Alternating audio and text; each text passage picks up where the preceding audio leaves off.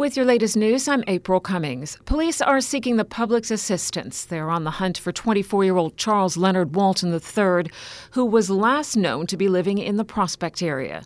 Mr. Walton is wanted on firearms offenses, and police say they believe he is armed and dangerous. If you see him, don't approach. Instead, call 911. Investigators also say if you have any information that might assist them, to call the Georgetown Police Station. The number is 949 4222. If the circumstance circumstances are time sensitive, then call 911.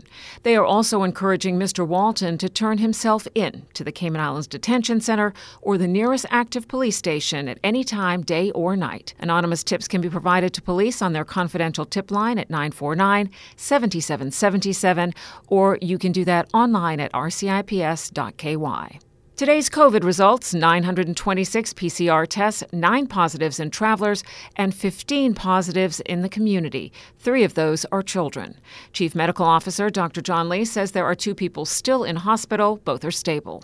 You'll remember that one has been there for several weeks.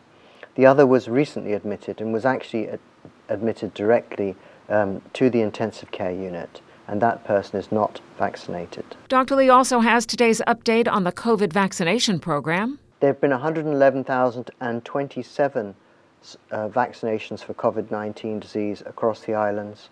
55,991 are first doses, and this represents 79% of the estimated population at 71,106. 53,684 people have had their second dose to complete the course, and that represents 75%. 1,352 people have now had a third or booster dose, and this represents 70% of those over 50. The CMO is also reminding the public the booster program is now open to anyone over the age of 50 and anyone who is clinically extremely vulnerable. You will only be allowed to get the booster if it has been six months since your second dose of the COVID vaccine. The West Bay Post Office, by the way, back open after several days of deep cleaning and mail sanitization. The post office was closed after an employee tested positive for COVID 19 over the weekend. Officials say the employee didn't report for work on Friday after feeling unwell. They did wear a mask to work the day before on Thursday.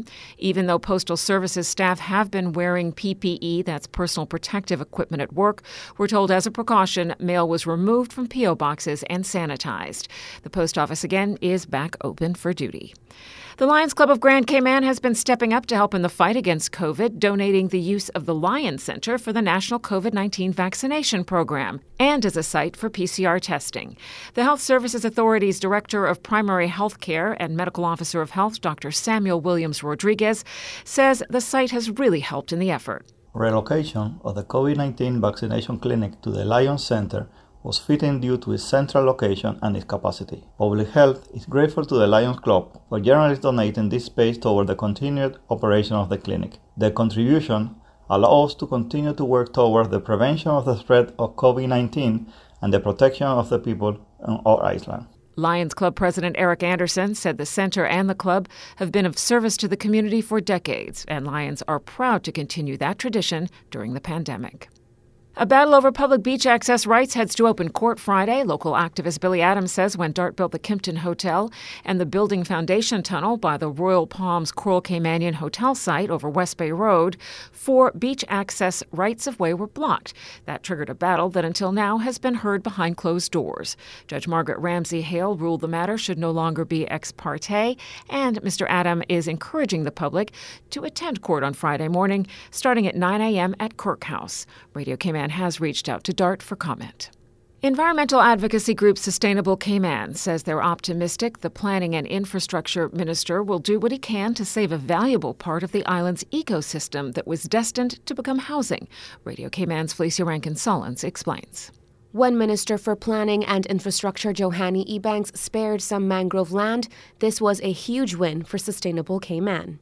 This is very, very, very significant and is a, is a clear indication that the minister is willing to listen and engage with the community. And we very much got the feeling from the minister uh, that he's very passionate about his, the people and the communities and healthy, happy communities create a thriving, prosperous country. Melanie Carmichael, Sustainable Cayman Administrator, says the minister came to this decision after a meeting that took place earlier this year on environmental projects. And specifically at the time, just before um, the change of administration, um, the previous government had purchased um, a large tract of mangroves right next to Randyke Gardens. Um, and, you know, we were concerned about that because um, deforesting that and filling that area was going to cost an exorbitant amount of money and it would actually directly impact the neighbouring land, specifically Randyke, um, with flood issues. This refers to the National Housing Development Trust acquired by the previous government in 2019. Sustainable Cayman presented possibilities and benefits of protecting the land. Presented those to the minister. So he obviously went away and he did various research, and that he is inclined to not proceed with any sort of housing development on that property because, frankly, the costs of filling that in would not make financial sense. So he was basically saying that he would prefer, as the housing minister, to look elsewhere to land that is more practical and then keep these lands as green open space. Also for the community around the area because they would have no green space around them if you remove that. According to Sustainable Cayman's press release, the minister says he is optimistic pending further consultation with the chairman and the board that plans to proceed with the housing project could be shelved with a view to acquiring more suitable land in the Newlands area for the NHDT. For Radio Cayman News, I'm Felicia Rankin Solins. The 24 acres of land was secured by the previous government in 2019 and earmarked for use by the National Housing Development Trust.